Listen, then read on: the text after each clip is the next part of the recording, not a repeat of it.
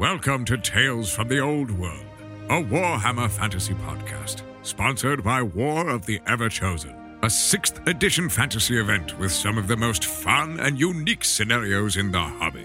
Go to talesfromtheoldworld.com to get your tickets today to claim the title of Ever Chosen. Hi guys, welcome to Tales from the Old World, covering everything Warhammer Fantasy. My name's Dave. I am an impressively average 6th edition player, and not to show off, but I occasionally dabble very averagely in 4th and 5th too. But I'm going to be talking with some people who are actu- actually experts in specific armies and tactics to help give you guys lots of advice on how to play with certain armies and how to beat them too along with some fun bits about the lore from the old world too. If you have any suggestions about armies or races you want more advice on, please go to Tales from the Old World Facebook or Instagram page and leave a comment there, and we'll add it to the to do list. But before we get started, if you're interested in attending an amazing 6th edition fantasy event where players are travelling from all over the world to compete for the title of Ever Chosen, uh, there's an event coming up called War of the Ever Chosen, which is fun and unique scenarios ranging from epic to weird. so go to talesfromtheoldworld.com and click on event for details. Uh, it's based around fun and banter rather than win at all cost nonsense, and it should be a good laugh. And hope to see you there. But speaking of guys who like to annoyingly beat me at all costs, in this episode we're talking to Max Cooper from Bearfoot Miniatures. You might know his YouTube channel. If you don't, it's a really great one. You should check it out. He's uh, a veteran 6th edition player, general good guy, even though he batters me every chance he gets. Uh, and he's going to be discussing how to play with and how to beat Tzeentch Chaos armies. Uh, we're going to go over why Max chose Tzeentch as his army at the beginning, the strengths of uh, Tzeentch armies, effective tactics, tactics of fighting against Tzeentch, and how to beat them, how to use Tzeentch magic and how the flip side of how to actually deal with it when you're playing with them. You know, what number of power dice to expect, and some good advice on actually how to use up an opponent's dice the most potent magic items that the army can use and what to avoid at all costs. We go over controversial opinions on dispel scrolls, uh, how to, using fleeing units can sometimes earn victory. We'll talk about a couple of interesting Tzeentch novels and stories that you should check out, as well as some favourite areas of the lore, and just some general northernness from the Lancashire lads. So, Anyway, here's the episode. It's done over Zoom, so no comments about the sound, you big arseholes. Enjoy! Okay, right. So we're here with Max. How you doing, Max? You okay? Yeah, I'm good. How are you, Dave? I'm not so bad, not so bad. Uh, well, what podcast are we on, Dave? What podcast are we on? What number is it? No, yeah. Well, it depends how terrible you are. So if you're good, you get higher up. If, if you're terrible, you kind of get lower down the pack. We're talking with yourself today because uh, you're a big Tzeentch player. Is, it Tzeentch? Do you how do you pronounce do you pronounce the T? That's always Tzeentch because I'm not an absolute lunatic. Exactly. So, so. I'm I'm not a psychopath, so I prefer to pronounce the T as silent because obviously that's the natural way to pronounce a T. Yeah, yeah. Unless so, you're from Lancashire, which I am, in which case when we're other than the, you put t. Just t Tzeentch, working down t mill with t Tzeentch. So, so how, how, long? So tell us a little bit about your background anyway, in terms of like how long you've been playing the hobby. Did you get back into it? Tell I'm glad you qualified it was hobby background because otherwise we were going to start with a long life story. So yeah. tell us about your deep your, your addictions and all your personal problems. Nothing quite like scratching an addiction, but I started playing fantasy because basically, uh, when I was 11, I used to play 40k and saw all the all the cool kids played fantasy in the local Games Workshop store. Used to see and they're all still playing actually ninth age uh, Element Games. I see them about every now and then, but I used to see them and thought, oh my god, I'd never have the skill to play fantasy, and I still don't, but I attempt to. So, so yeah, I eventually got into fantasy with ogre after a few bounces off like Skaven, which was the most ridiculous thing to try and start with because of the amount of models. I hmm. then ended up playing ogres it, when they first came out. Was that six? So did you start with six? Yeah, I started with six.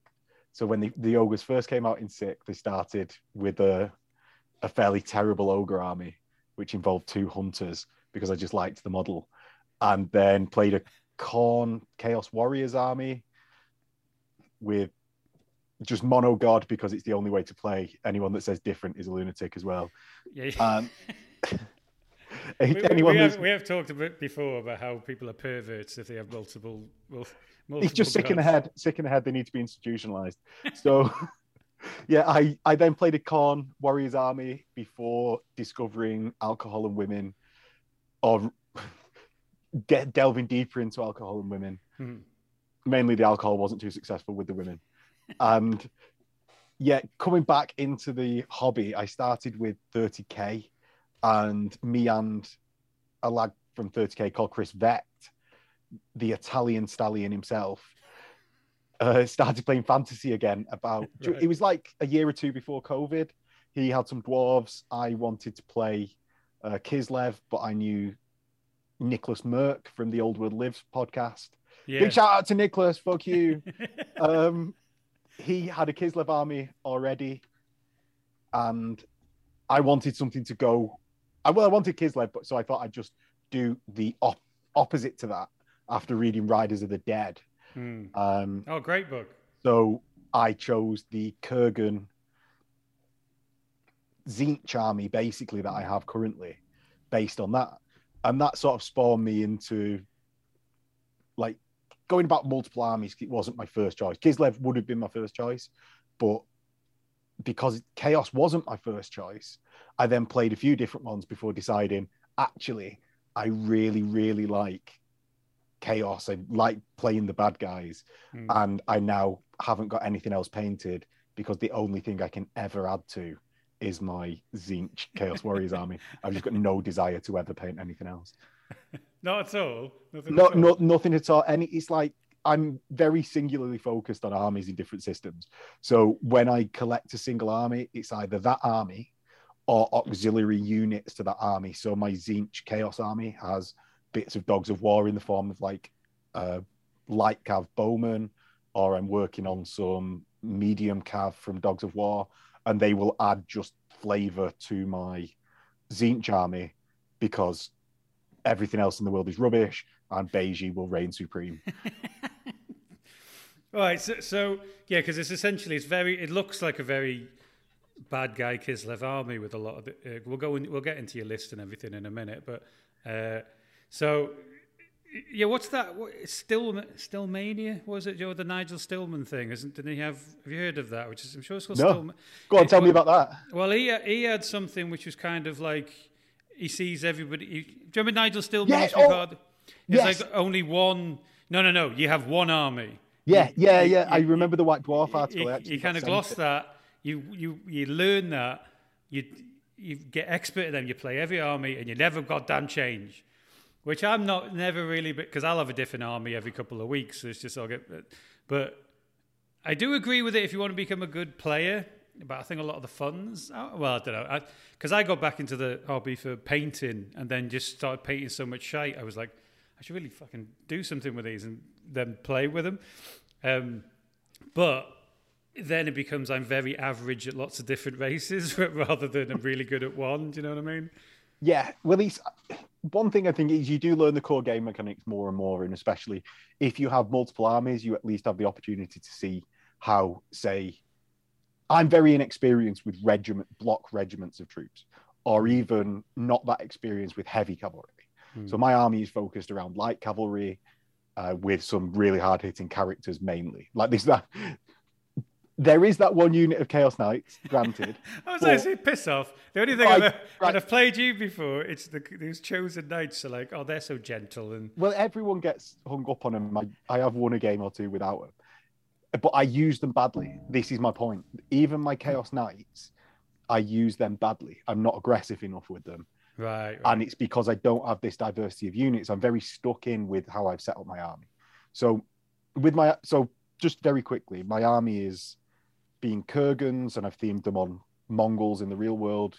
Um, that is why my arm, my leader is Beiji, which is because he got beheaded in by Phil Gore the Foul, and he was called Jebe originally, or Jeb, which is the arrow from Mongolian uh, history, if anyone knows any Mongolian history, uh, who is a sub commander of uh, Genghis Khan. Hmm. So then I had to invert it to Beiji. So following with that theme, all of my units are Marauder Horsemen cavalry, and they're pretty useless other than having a character in there. But I know how I've been learned. I've learned how to play that fast cav army, whereas Well- the heavy cav that are in there, I'm not aggressive enough with, and I'm terrible with. Essentially, Well, just so if anybody's never really played Tzeentch before, or do you, do you want to give us like the typical? What's a typical if if I was going to a tournament or something or an event? What's what would be the typical Tzeentch army that you'd see? And then we'll get into the differences with yourself. Would you say? right. So what I would say, right, there's a couple of builds for Tzeentch. If we're going like what people remember from like the days of yore, it's actually it's a Tzeentch army based on chariots with lots of magic, and that's because in Tzeentch regiments, chariots, all that sort of stuff gives you plus one casting dice in your own magic phase, not in your enemy's phase, but plus one like power dice in your Mm. phase. You also get the characters which heroes become exalted aspiring champions become level two wizards and your lord choice becomes a level four wizard and they can only select from the lore of Tzeentch. Hmm. You can't then, if you have your lord, your top lord as a Tzeentch mark, you can't then have anyone with a different mark, which means you can't have sorcerers with the mark of undivided. So you were stuck with that lord of Tzeentch into having the law the lore of Tzeentch. Hmm. So what you would a lot of times see in like quote Tzeentch armies is actually a a lord or sorcerer with the mark of undivided, heroes with the mark of undivided, which would then allow you to take any mark in your army, and then you would fill your core choices with chariots of Tzeentch because that's the cheapest way to get plus one power dice. And the reason you do that is because the lore of Tzeentch is not that great. It's you mean the actual spells uh, themselves? yeah, so it's it's It's just blue fire and green fire, and I, I can never remember yeah. which one's which. Like well, that's put- why you get the classic name of stop hitting yourself. you get um, make horrors, which is the indigo fire, I believe. Um, but it's all really based around magic missiles. I think is actually the best bit of that lore because, or at least for how my army plays, because you're shooting out quite long range. It makes up for a chaos army's lack of shooting. Um, but it's random strength, which a lot of the time bites me in the ass. Yeah. Phil, who I play most, actually gives people the advice never dispel the random strength spells because I will always roll a one or two. Now, if you come up against the Tzeentch chariot army that's playing with undivided sorcerers, they don't have that downside. They can pick some really nasty lores like death, or they can pick death, fire, um, shadows, or beasts, I believe yeah, in which you can then give unseen lurker to your unit, so get flank charges quite nicely in the magic phase. You can even fireball is statistically better than the random strength of yeah, Tzeentch fire because you've got strength four guaranteed rather than D6, which will come out to 3.5 average. Which I know it's a small difference, but the, it's painful when you roll a one or a two and it just gives you that it gives you the ability to abuse all of those magic dice that you get if you run with undivided sorcerers. Yeah. and that is what people remember from the old days when they say a Tzeentch list. Uh, the alternate build to that in like tournament wise is lord of Tzeentch on dragon. And you're not actually Oh, going with that lord of Tzeentch because he's got the lore of Tzeentch he's got a really nice spell which you can re-roll everything but That's the one. That, that's the one we've played. Is that one which has knackered me more than anything? It's just the fact that yeah, he's missed. Oh shit! no, he's hit with everything. Yeah, Yeah. No, it's it's really good.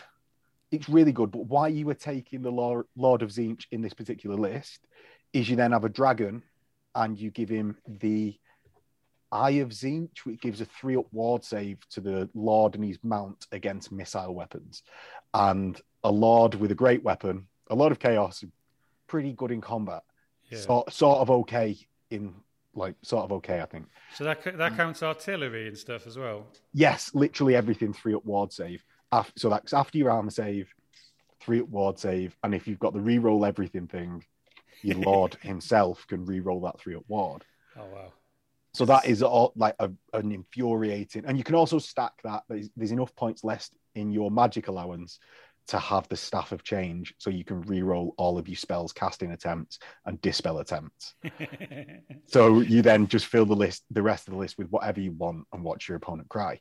And those those are like the tournament builds for tzeentch which were horrible horrible. One one i wouldn't say was a proper tzeentch army because it had undivided sorcerers in.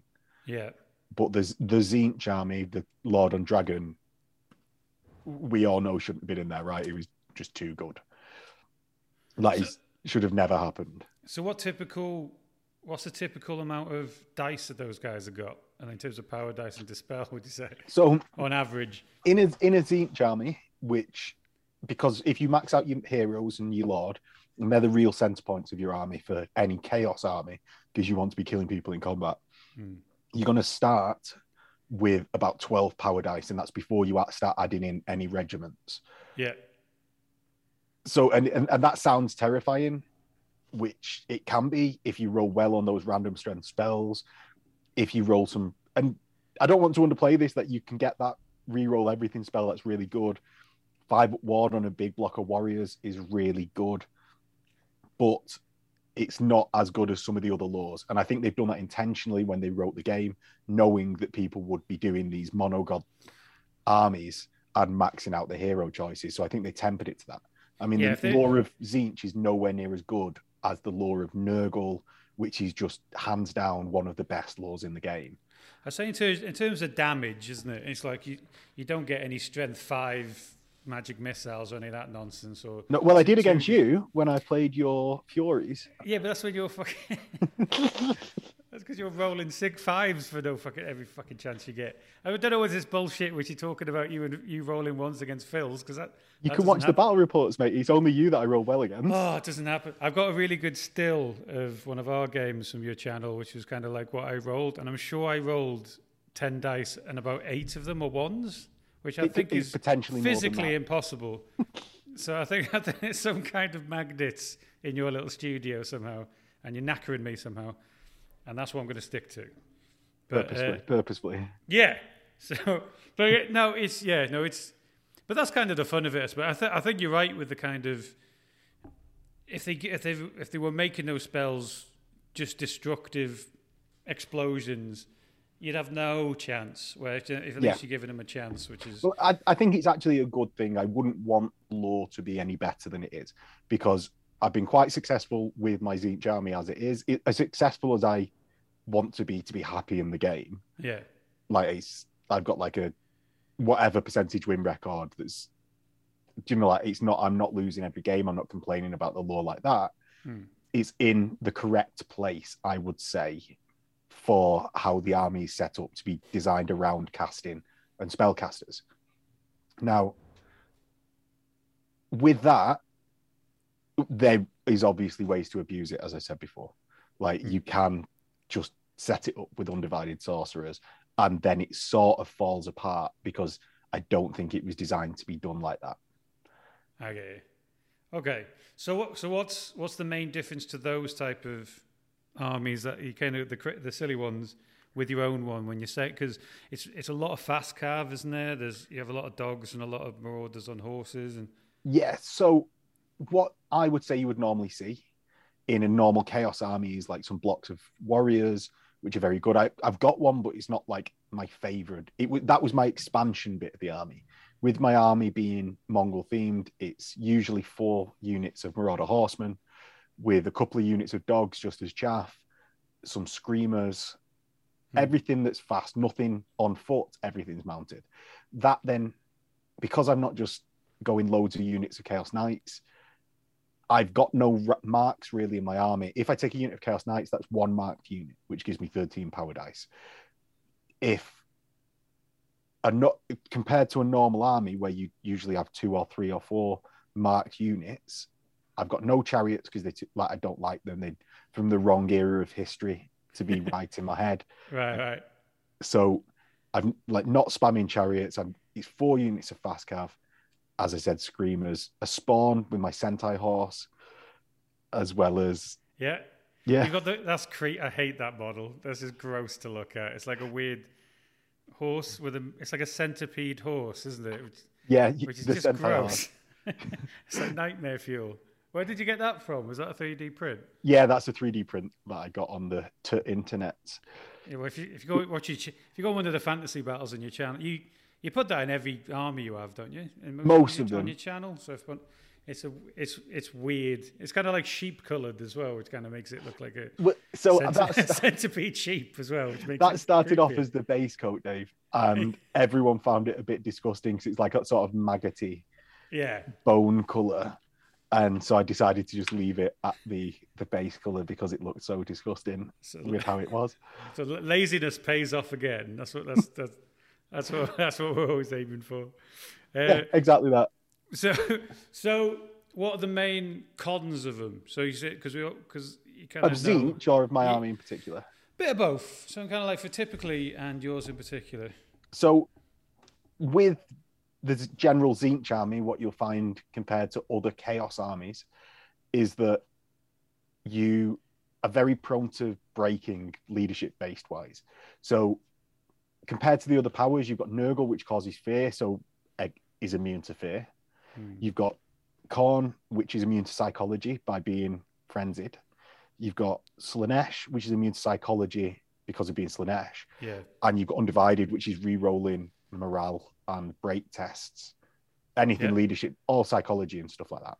Hmm. Um, if I've got that wrong, shout at Dave I think- online, not me. I think Um, if you invited this pelican who doesn't know, no, but I think I think so. So it's no, it's the character unit or chariot may re-roll failed psychology tests. So you can every single unit with that might fail a test can re-roll it. Is it every single one? Oh, Yeah, so it's the the character unit or or Yeah. chariot. Okay, fair enough. Yeah. So so yeah. So what would the so less, le- so if you shoot them, tw- cause twenty five percent casualties, you are much more likely to run away than any other chaos army. And actually, the the amount that happens is quite high. Hmm. Like, Jebe got famous for being the yellow bellied. Jimmy the yellow belly? yeah, that's why when he's having a good day, he's beigey, and he's split personality from being bashed over the head. Causes him to have good days and bad days, and that's when there's Jebe days and beigey days. So, leadership, a real weakness of Tzeentch, I would say, causing those, just forcing your opponent to take those 25% tests. If you can cause panic to happen at one side of the army, you've usually, as chaos, got average leadership. You, like leadership eight Hmm. is standard. It's no no elves or dwarf level leadership, and it can really hurt when you start failing a number of them and your entire battle line runs because one unit of dogs has run away Oh somewhere. yeah. What's it? What's the leadership on a marauder? Is it seven? Seven on a marauder, eight for um, The a chaos warrior. Yeah. Um, yeah, so warriors are pretty So that's doable, isn't it? If you if you All the time. it, yeah, especially if you get the dogs go, because dogs what leadership five? leadership five, and all you have to do is wipe out. they don't have the cavalry save, so it's just a toughness three Yeah, with no minuses to the penalty to to hit or no penalty to hit, I should say. And if you just wipe out those five models, everything within whatever range it is that causes a break test, it's everything then has to take break test, which can really spiral out of control compared to other chaos armies, which have some stuff to mitigate that. yeah. Now, Well, it, it's it's it's kind of a straight because when we've had games, because your army's so fast moving, and even though some of it is chaff with dogs coming at you and then a marauders right after them, it is a bit. What's the word? Do you know when you should be concentrating on the knights and the characters and things like that? In my, but there is this.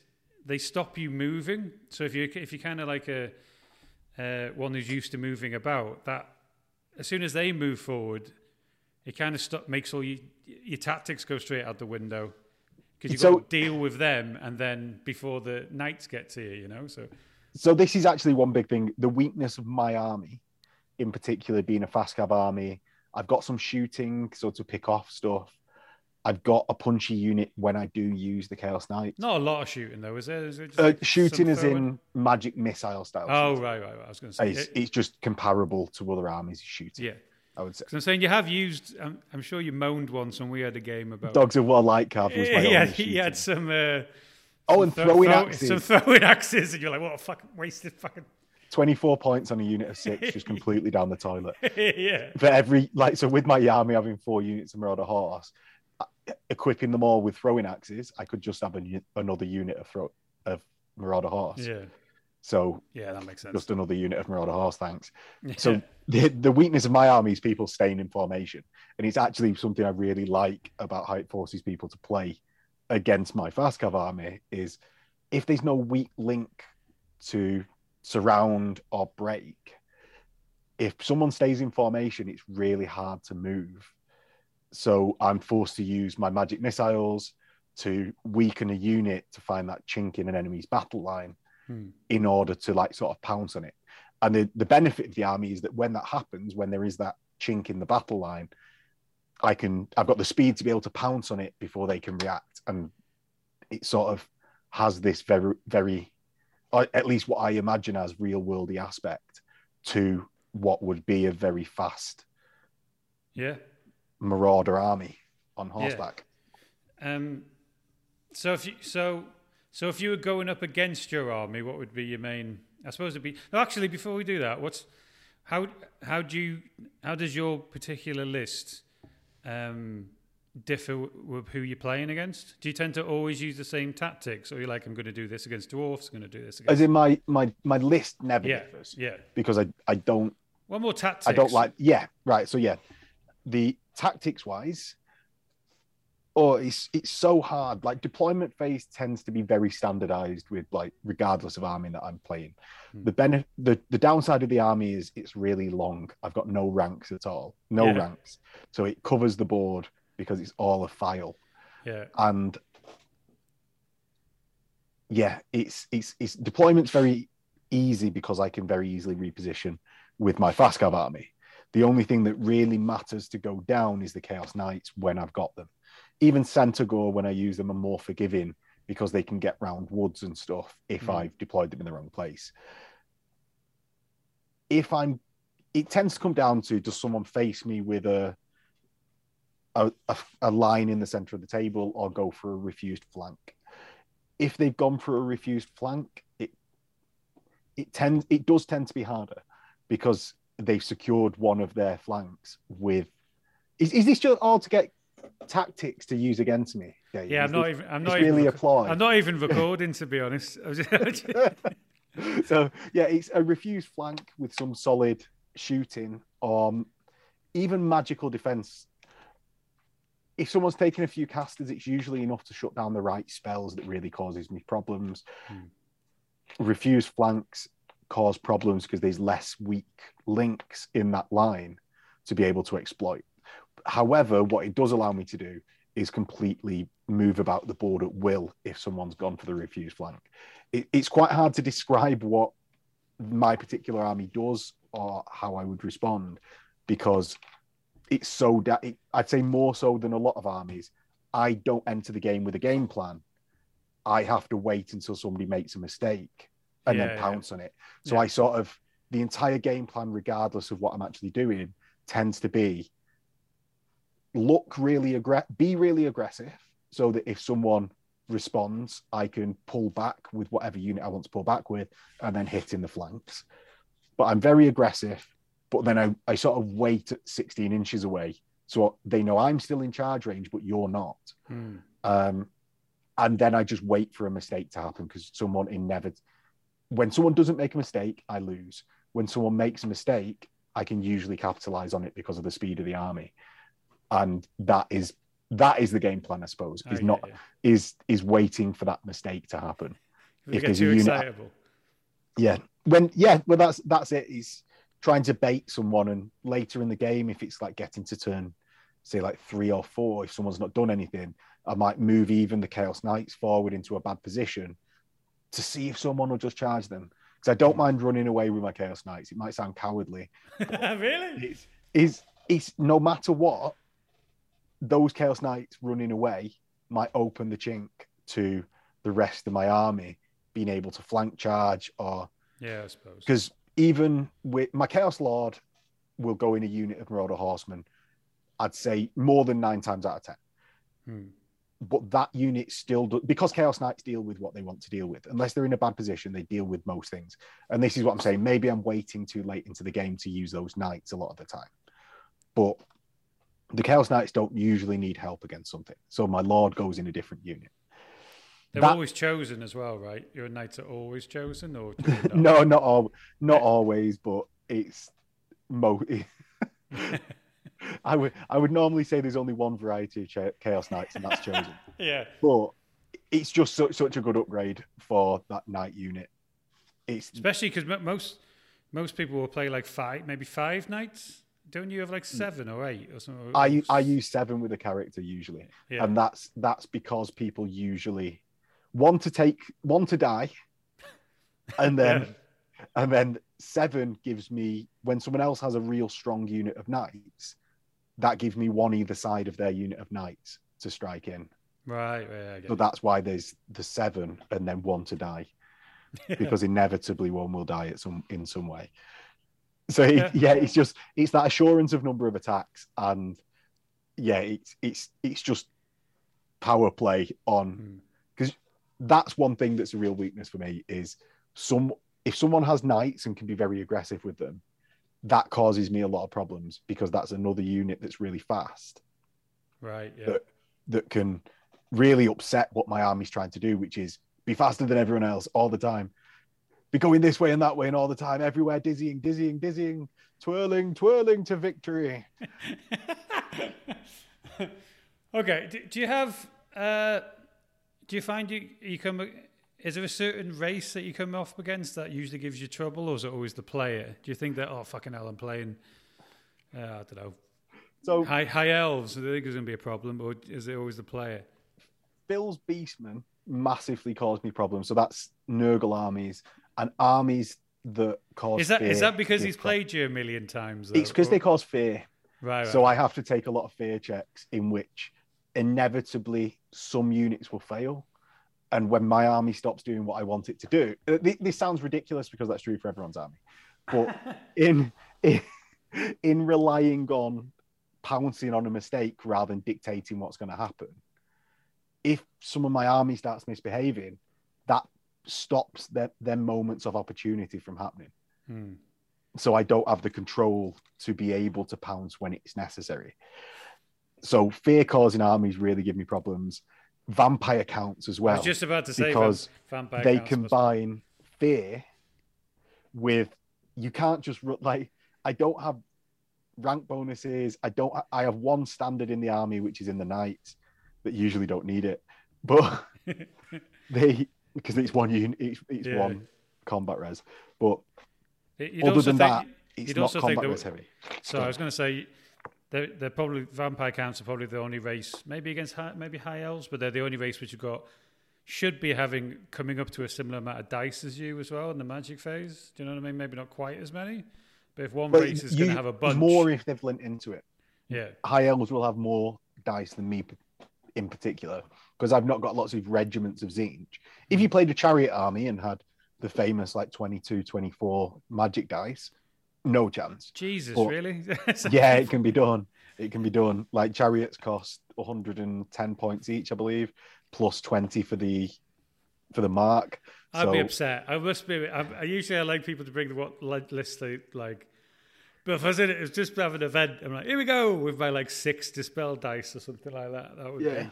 Like a, a sorcerer, a sorcerer on chariot because the whole army's on chariots. Yeah. Unless you have him on a steed, I suppose that can be like 250 points plus three more sorcerers in the heroes is like 500 points. So that's 800, and then you've got 1200 points to spend on Tzeentch chariots, which gives you, which gives you like another. Say, just call it eight to be conservative. Have you ever seen that? Have you ever actually come up against anybody with that? Or is, this, or is, Do you know that, what? is that on the grapevine type thing? You've heard of it happening? That's on the grapevine based on like tournament armies from when Sict was still alive yeah. or hadn't been resurrected. Yeah, yeah. So that that was like grapevine armies from the Warhammer GTs. That's, oh, that's gross. Horrendous, horrendous. That's that. Do you ever have those games where you just know where you've lost in round one, and you're just like, oh, just fucking get us out the way. Just, just trying to make sure I'm not grumbling the whole time. But it's just like, but 26 dice should be. You've got some, you- you've got some, you've got some personal issues if you come into a game with 26. Just I've got to win. my my mum will be proud of me. I'll tell tell that fucking teacher Well- in school who thought I was a shitbag. Look at me with my 26 dice. I think one of the maxims that I heard a few years ago now, and I stick. I I think it's the the most excellent sort of saying to live your life or gaming life by is no one gets the dick sucked for winning. Warhammer. I've tried. Yeah, I've tried. I've tried, but no, no, that's true. No, they don't seem to care. Like the other halves, yeah, yeah. like male, wife, female, my, other half. my wife won't even talk to me after I've played Warhammer because she doesn't understand. Never mind try to convince her of anything else. Yeah, exactly, exactly. So. That's a good point. It's a good point. yeah, exactly, exactly. It's, it's one to live your life by. Um, yeah, yeah. yeah, it's just try and make your opponent have a good time. With Tzeentch, it's very easy to abuse. But if Yeah. we're talking, like, if we're talking a good friendly list, using the lore of Tzeentch by having Tzeentch characters, it could. Everyone, when you get into a game and you count out your power dice, will call you a massive bastard. But then they'll have a few magic phases, and if you've not rolled incredible, like if you've rolled average, they'll be like, "Oh, I'm used to this. I know what the spells do." Hmm. like it's a fairly well written list Yeah. in the, in like the actual army book wise. I suppose if you I suppose if you just went at them and just went at all their characters with all of everything you've got that can do some punching, uh, you might be all right. But I think that's yeah, that's that's strange. I don't know why you'd do that. that. That'd be. I'd be very upset basically if I fucking came up against that. That, that wouldn't know what to do. Just co- coming up against your Stunned you, stunned coming, you. up, coming up against your thirteen and fourteen makes me furious.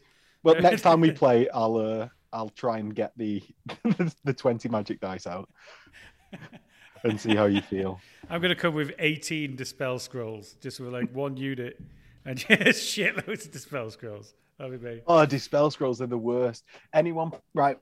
This this is what it really comes down to. Let's talk business now. Dispel scrolls are for the unimaginative. Right, it, it was because obviously, right, obviously we got War of the Everchosen, and people coming up in Feb, and people were talking about, and I was pondering the concept of there was a no dispel scrolls alive, but that's, you can't do that. But having a rule of just one, now your army has one. Would you, what do you think that's fair? But I'm, this isn't confirmed. It was something I'm, I'm not going. You consider it? I doubt I'm going to do it. It's just I think would that be interesting?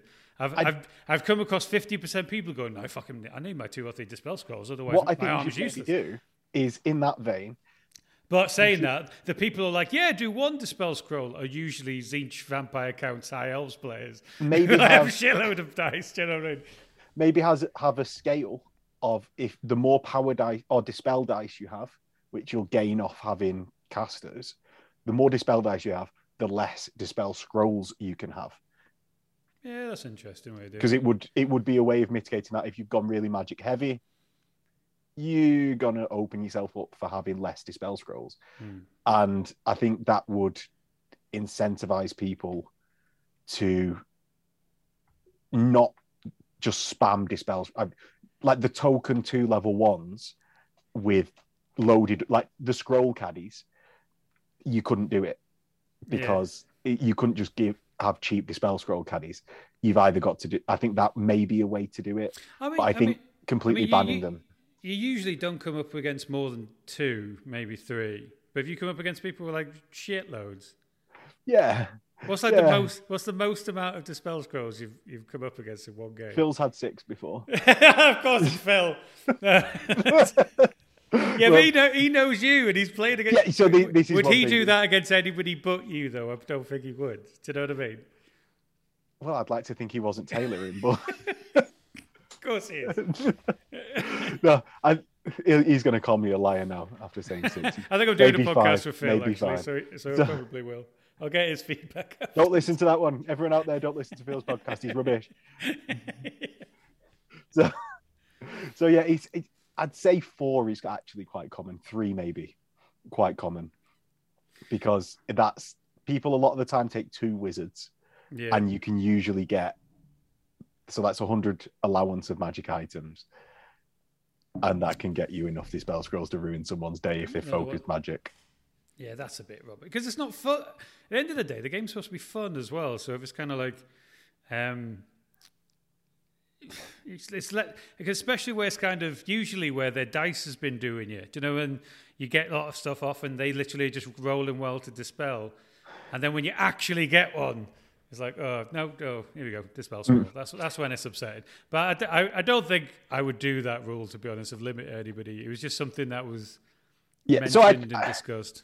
I think the actual problem with it comes in that you make the decision to use it after the power, or even use your dispel dice after the power dice have been rolled. So you need a lot more dispel uh, power dice to be able to get them through, Hmm. because you roll, you choose your power dice, go, I've got this, and then someone goes, I, I, you've not rolled well there. I'm just going to use this amount of dispel dice, and it's a core mechanic to the game. I wouldn't change that bit. But I think that's where the dis- the problem with dispel scrolls come in. It's not I'm going to use this spell, dispel scroll, and the power dice are retained, but the spell's gone. It's a, a hard shutdown of what can be a, qu- a costly investment of dice for 25 points. Do you? Do you? Um, are you the type of guy who? There's usually two two type of players. Where, where is this question going, Dave? Are you the type of guy who enjoys enjoys walks on the beach? No, if if um, do you know? Usually, people either you're either two players. You're either the guy who is doing the the weaker spells first with his power dice to then get rid of his dice to then bring out the big guns, or you the opposite, where some people go big straight away to get rid of the dispel, get rid of the scrolls. You see So what I, I- mean? I've I seen think- I, I see this different people in different in different ways. You see, when they'll go big straight away just to burn, make them burn through some scrolls, or do you think- get rid of their dice first? This comes down to possibly the best aspect of wargaming, which is psychological manipulation. which which is terrorizing your opponent with psychology in real life, not just the actual game mechanic. So I think you've got to read your opponent on it. Is your opponent can you bait is your opponent going to be able to be baited out of dice? And I think turn one, that you've got to sort of try and see what your opponent's going to do with their dice. Hmm. Are they going to respond to the maybe do a turn one weak spell first on a key unit? So it's not a complete throwaway spell, but are they going to be baited out early? And then you've got a bigger spell coming up that they know about. Do they respond to that first spell? And I think that's it sets the tone for the game of what you're then going to be doing. Because some opponents say like, or sometimes I use my blasted standard, which gives my knights a five up ward. Hmm. I can tell by that because it's very easy to dispel, and a five up ward's really good on my knights. Hmm. However, it's not the key to my strategy, but they really want to dispel it. So whether or not they're going to dispel that sort of sets the tone for how they're going to respond to magic phases. And I think this is across all armies. It's worthwhile having that consideration in the first turn because you've got five more turns to destroy them. Yeah. First turn needs to be psychological warfare from the go. and I mean, I'm not going to lie. I'm more like, so you're not going to charge your whip? What? I, I, I'm very reaction. I can react with that. Oh, you're not going to use that? Oh, you're not going to charge that? I remember we went to, what was it? One of Dark Omens the other week, and I elected to, to like flee with one unit to like drag them into a square of where my entire army would be and just shoot them.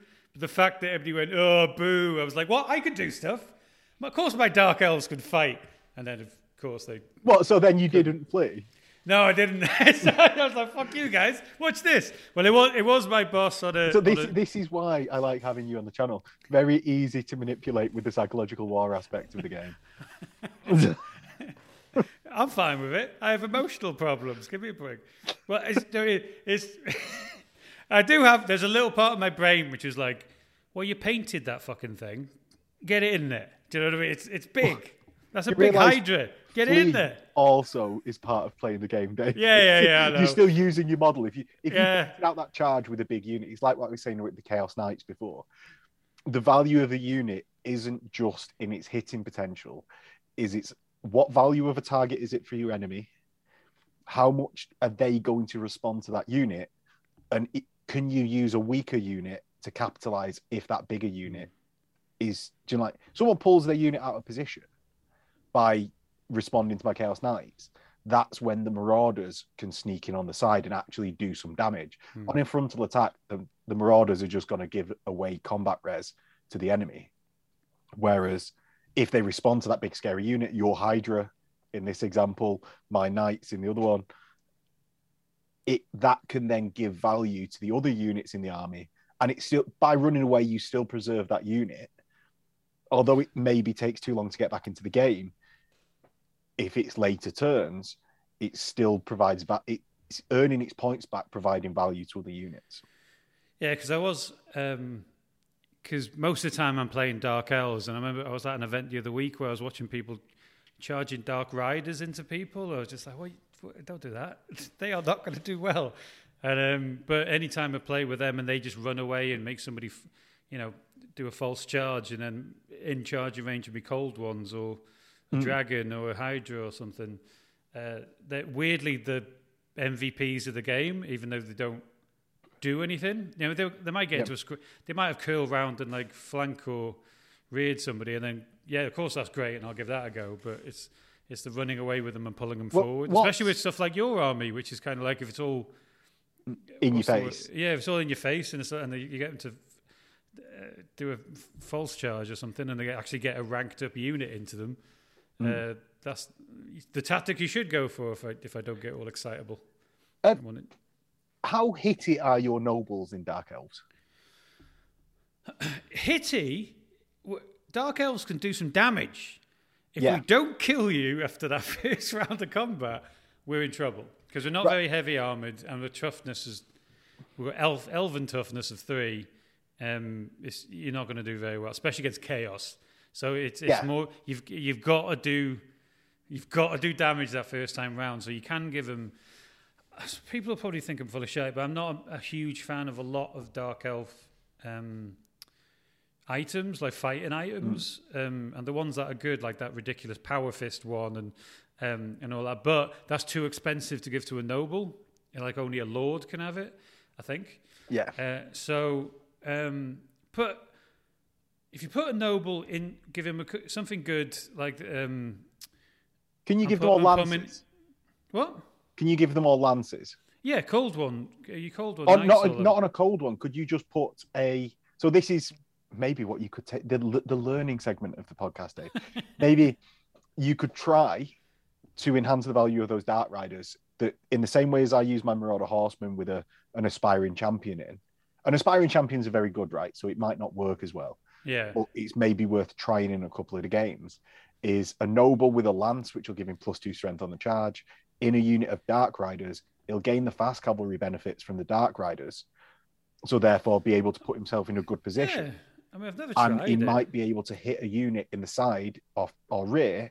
And as fast cav, you negate rank bonus, unlike skirmishers, which means if you can kill enough on that side, which usually, usually only has like four people on the side. So if you can kill four models and they can't Mm. challenge you out, you're always striking against the unit because characters won't be in the fighting rank if you charge into the side. So if you can kill four models, your Dark Riders won't take any damage in return, really. Is there any rules? Because I think Dark Riders have spears, not lances. So that's plus one strength. So you'd be strength Yeah. four. So I'm not sure if can I put in a, a noble with a. Do you know what I mean? Can you have? Yeah, you can mix weapons from a, a champion into Yeah. a unit. So he different could have a he could have a lance, but his the riders can't. Yeah, I know, I'd, I'd, I'd give it a go, but it, it'd feel very strange sending them into combat. I think usually my my so I, if dark elves are in combat, something has gone wrong. I can I gotta look at it because I've got a dragon that should get obviously get some smashing done in, and a hydra and whatever. Even executioners, if they don't kill your the first round, they're usually dead afterwards. yeah, but this is it. It's if you kill with the Dark Riders on Hmm. the charge, you negate rank bonus. If you could have a standard in there, you get Hmm. instant combat res of standard, one for the rank or for the flank, sorry. And then whatever you've killed, if you kill four, that's an immediate six. combat res to their one. So if you have six Dark Riders and your champion, and I'm not saying you just immediately go for that charge, in the same way as my army has to bait out stuff and and wait for that moment. A glass cannon army like Dark Elves might benefit from something like that because you in where I've got magic to sort of force people to be proactive. Hmm. So this is like sort of part maybe that I missed before is the magic forces people to be proactive in what they're doing. If they just sit there, I can usually out magic them. So that forces them to have to go on the offensive, even though I'm faster than them. Yeah. If with you having sorcerers, having cr- repeat crossbows on your your um, dark riders, Hmm. and uh, m- shooting across the rest of the army, that could force them to be proactive, which you can then capitalize on if it presents itself. And if it doesn't present itself, well, you just keep repeater bolt, uh, repeater crossbowing them down. Well, it'll be interesting. I'll have to see. I'll have to see if anybody comments or anything Here's like that, one. and if anybody's uh, go on in. Here's one, Dave. How many games have you watched? How many games have you won by not doing that tactic? By would you by not by not running away? Mean, right. So, with you, what's your win percentage? Do you reckon? With moment? Dark Elves? Yeah. Um, my Fim is a difficult. Dark Elves is probably 50-50. It's it's probably 50 So if you if you lose a game and then go back to the normal strategy, you've not Yeah, really who upset your record, have you? You're not on hundred percent. No, uh, they're very, they're very. Well, I'm very inconsistent. I don't know. It's, I think my problem with Dark Elves, and a lot of people are going to go, "Oh, he's just moaning about this because he said." It's you rely on dice too much, which I know that eh, we all do. but if you, yeah, but if you're playing, your your Tzeentch you're playing, you you got your so your chosen knights. You can. Yeah. it's when I've heard because I've moved more onto my Fimir now, which are more. Ca- but do you know when you hear people go, "Yeah, I'll go through that unit, I'll destroy them, I'll move on to this one." Because you can rely on things. I was like, how the hell do you can you as a dark elf player? I'm like, how the hell can you know that? So so because I think it's because you're shooting so much. Where my 50-50 usually comes in, I can wipe out most of an army in a couple of turns with my shooting if I roll well. So if I don't, it's like, oh shit, they're on me, and then then dark elves are in trouble. So it's usually in those first two rounds of shooting and magic, like doom bolt the shit out of everything. Yeah, so Um, it's Dark Elves weren't the best army in sixth, right? So you fucking kid? Oh, you kidding? yeah, I, that's kind of honestly. I, I was I was doing why I chose them. Apart from is it was the army I wanted when I was when I was a kid. When I started playing in like fifth, they just, I just liked those. Um, but there was there's an aspect of me just going, oh, if I win with them, I'll look, I'll look really genius. I'll yeah, do you, know, do you know what I mean? if you have having mixed success with your current strategy, there's no reason to move away from the army fully. Just try something different that might result. I th- I think is there's what a- I'm saying. There's a flip side to that where the problem is I often change my tactics every game as well. I think I think there's an argument for maybe trying to consistently do one thing. That might actually be that might be an option, or have a consistent army list, which I really don't, because I'm usually I play I I, I don't know I bring units just because they look fancy. Do you know what I mean? I don't give a fuck if they. I, so I say that because I've never really used witch elves much, and I used them recently just because I was like, oh, I never used them, and they actually did really well. So, I, um, so it's always I go to an event, five games, win two, lose three. Uh, that's that's maybe a third one.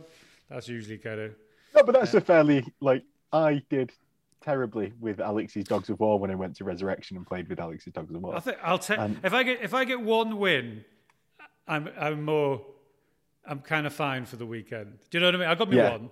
The rest of it, I can try some stuff out. I could I could test them. You know what I mean? I could I could do, try different tactics. If I'm fucking three games that and I have still haven't won one, I do get a bit des- get a desperate and charge in. I've got to mix stuff up and I don't stick to any tactics. Yeah, that, that's Well, so That's you say at the moment you need to really nail down your tactics. You just have to just go wild. Yeah. Hmm. Just, I like the tactic of throw some shit against the wall and see what sticks. there, there does come that moment though, Dave, where you've got to see what sticks rather than just keep throwing shit. And then I forget what actually worked like 24 hours later as soon as I got home all excited that I won a couple. But yeah, so. The, the but uh, so, is there anything about like the lore of Tzeentch that you like? Anything about the actual storytelling or anything? I do like to ask that as well. If there's something that. Right, is there so- anything like is there anything like that which made you choose the army, or was it literally just the way it played? No, it, it was so it was I know we I know the the Kislev and the. yeah. Was there anything in the books? I really in the liked the Riders of the Dead or not series, the Riders of the Dead novel. Hmm. The how the Tzeentch magicians are portrayed in Beast Slayer, the Gotrek Yeah. and Felix novel. I The really two twins, liked. isn't it? The two, the two, they're like twins. Yeah, Twins? but and also the the actual main character or the main bad guy is a Tzeentch lord that is being manipulated by the twins. he was, wasn't he? Yeah, yeah. Yeah. Um, there's these bits. How far? in- How far you got? How far, I'm I'm up to halfway through Vampire Slayer. I'm Oh, I've spo- done. I've done them all up, up to Should- the point where they go to being Age of Should don't don't spoil it for me. I literally got to vampire as soon as they got all that nonsense. I'm, I'm done. But I think I, I I'm assuming those twins come back because they don't because you know, You just said no spoilers, but you're asking me. I was Oh, okay, that's fine. Well, they did. I suppose it's a spoiler saying that they didn't die, but um, okay, all right, fine. There we go. There's a dead end. Yay! That's what this po- that's what this podcast should be called. The dead the dead end. There we go. He's just Sorry, all sorry. org- all organic. yeah, yeah. So sorry, th- there's those guys. We've got yeah, we've got the Chaos Champions in in Beast Slayer, and also it's just tidbits of lore like this. A lot of Tzeentch plays a fairly heavy role in Cathay lore. So when you get characters visiting the Empire from Cathay, there's a, a couple of them that are Tzeentch based because they fall into Tzeentch, which surely is the the Is influence of chaos coming down from beyond the wall. Is that So- Beast Beast of Velvet? Beast in Velvet. Beast in Velvet, yeah. Yeah, that's a fucking great film. So- film, but But yeah, book, Dave, book. yeah, sorry, sorry. So, so I really liked that bit of lore. So I was just taking, just taking that otherworldly influence. I know that's that goes to all of the chaos powers, but the one that could most exist to everyone, I would think, or in my own mind, is Tzeentch because it's anyone that has a plan to do anything better. Slaanesh maybe as well because it's anyone that wants to be better at anything. Like if you're a violinist, you want to be a better violinist, you hmm. might fall to Slaanesh. But to a reasonable person that's got a reasonable society set up. So I think, I think any, Zeke- anyone I think- with a reasonable society, Yeah. the, the barbarian societies, when we put that in an analog of like real world, Tzeentch could possibly happen in that you're just praying for your mechanisms to come true. Well, I, I always quite liked the. I always thought Zane should be the the one where the most good intentions would have been in it to join, like the search for knowledge. Like a scientist might look into Tzeentch to get knowledge, where you might get a load of perverts going down Slaanesh way, or you might just get angry twats who want to fight going. People who needed a wash going Nurgle. But Tzeentch, you, you kind of like. It's the one where, all right, we'll do an ex, a uh, an experiment, and, and we'll- but we'll control it. Don't worry, we're str- we, we're powerful. Yeah, we, we, can stop definitely it. we can definitely control this. We can definitely Yeah, so I think that's a just lot add a of bit, I, just add a, bit more warpstone. Just- I yeah, quite we like that. There's a there's I don't know if you ever see, read the books. Well, it's a collection of the tales of is it of the of the old world? It's not what I've copied the podcast name of at all. But there's a book of just short stories, which is tales of the old world. And um, the, I think it's the very last story, which is I thought was brilliant. It's a short story where just there was a guy. Um, without giving too much away, there's a guy who basically is doing like a séance thing. Are you trying to avoid spoilers on a 25 year old book? Yeah. So yeah, but you haven't read it, so I'm not ruining it for you, and the, and the nine other people listening. So it's the he like does some kind of séance thing, and he kind of summons a Tzeentch disc hmm. because a disc is like a demon, isn't it Yeah. itself? And it basically he gets on it, and it takes him all across the empire, and he flies, but he goes into the chaos waste, and he goes into the realm of chaos on it. And that is really good. I, I'd recommend that. I could actually next time I see you, I'll bring you the book actually Right. And and it's the last. I think it's by William King as well. Out of all of them, William oh King right, okay. Who did Gotrek and Felix? It's really. I thought it was really interesting. He goes in and he the different realms of Tzeentch and the way mm. he's hmm. talking, and he actually. Uh, uh, and he comes face to face with Tzeentch himself, and it's kind of like, oh, which is, I'll send you that. I thought that was really, it's weird. I think I like do you know, like everything which isn't just straightforward anymore. Yeah. When I get into my old age, is the kind of the weirder it is, the more kind of interesting, because because it makes you think about it afterwards. If something's weird and it makes you think, and you're kind of like, I remember reading. Yeah. There's a bunch of cool short stories on there, which is just about a battle or, or you know, a vampire turned up or so. But that one was that, and I thought that was weird. and then a vampire. There was a vampire, and, and there was another an one, orc. and then an orc turned out, and then Sigmar, and then brilliant, and then. Um, but I recommend that. That's worth a read if you want to see any any yeah, other definitely. Tzeentch ones. Uh, I can't think of any other Tzeentch, but but otherwise, thanks very much. Do you want to tell us a little bit about um, your channel anyway, about um, Bearfoot Miniatures? and Just let the guys know. a shameless plug. T- tell them to click, click like and subscribe and all that. right. Okay. so, so, yeah, I have been Max from Bearfoot Miniatures, and I have basically a YouTube channel where I play a few different games. It's a lot of Heresy, Necromunda, and also Warhammer Fantasy, Battlefleet Gothic, things like that. I, I really love Warhammer Fantasy. It's quite, it's not, it's quite hard getting games in of fantasy with varied armies and things like that. Mm. But if anyone wants to come on and play a fantasy game, hit me up. I'm well up for having anyone that's passionate about fantasy on the channel. Um, that's Bearfoot Miniatures with a bear at the front. Bears in But no, it is. Yeah, to be fair, there's lots of 40k and th- well, 30k content, but that is what gets. It's ridiculous the views you can get off, off 50, 40k compared to fantasy as well, can it? So that's why we need more fantasy. Give Max a bell so I can see. I'd, I'd like to so see you somebody can get on the channel more, so you can shamelessly plug your podcast. yeah. And plus, I'd like to see somebody hammer him for once because he seems to do very, very but well. if you want to see That's just when hammered, I... there is oh. in fact a battle report where I get absolutely hammered is by an unexpected army. Yeah. Oh, I'm not okay. going to spoil which one for anyone that's not seen it, but if someone wants to see, it me... might be me. Why couldn't it be me? It, it might be me if you're. You've sort of given it away by saying you you'd finally want to see me get hammered, implying that you've not. But... I might do well. I might have given up. I might have walked off like a child and called it a draw. You never yeah. know. Give it a watch anyway. Well, that's it. It's, oh, it's worth noting that even though I've been discussing the tournament style list that you could potentially do, or the broken builds you can do with Tzeentch in fairly outline ways, it's not a tournament channel. Don't be expecting a tournament channel. I don't want to make that sort no. of content, and I don't think we're all playing in the B leagues now, right? It's, fantasy's been dead for 25 years in the edition we've been playing, so it's not that sort of channel. I'm not aiming for it.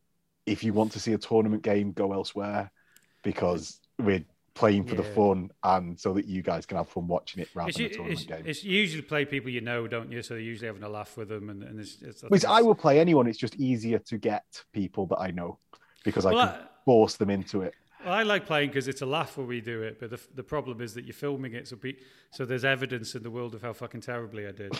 but but but I might be lying. Spoiler, spoiler alert. I might I might do well just to make you get some viewings in.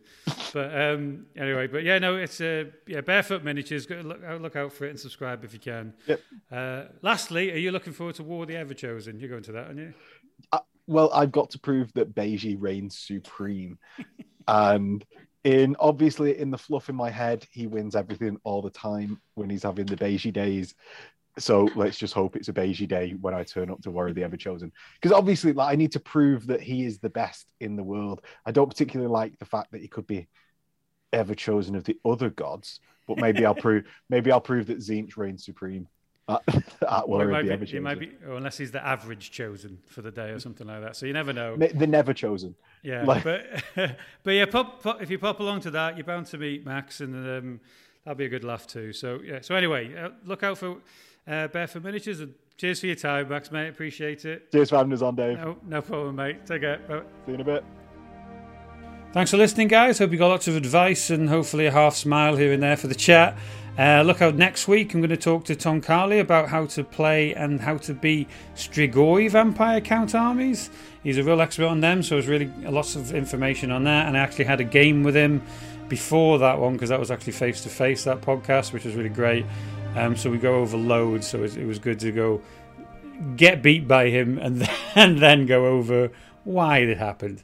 But anyway, so we'll see you then. But remember to go to talesfromtheoldworld.com to check out War of the Everchosen, just to find out, you know, the unique rule scenarios, where it is, and all that. Um, but take it easy, guys, and I'll see you in the next one. Tales from the Old World, a Warhammer fantasy podcast, sponsored by War of the Everchosen, a 6th edition fantasy event with some of the most fun and unique scenarios in the hobby.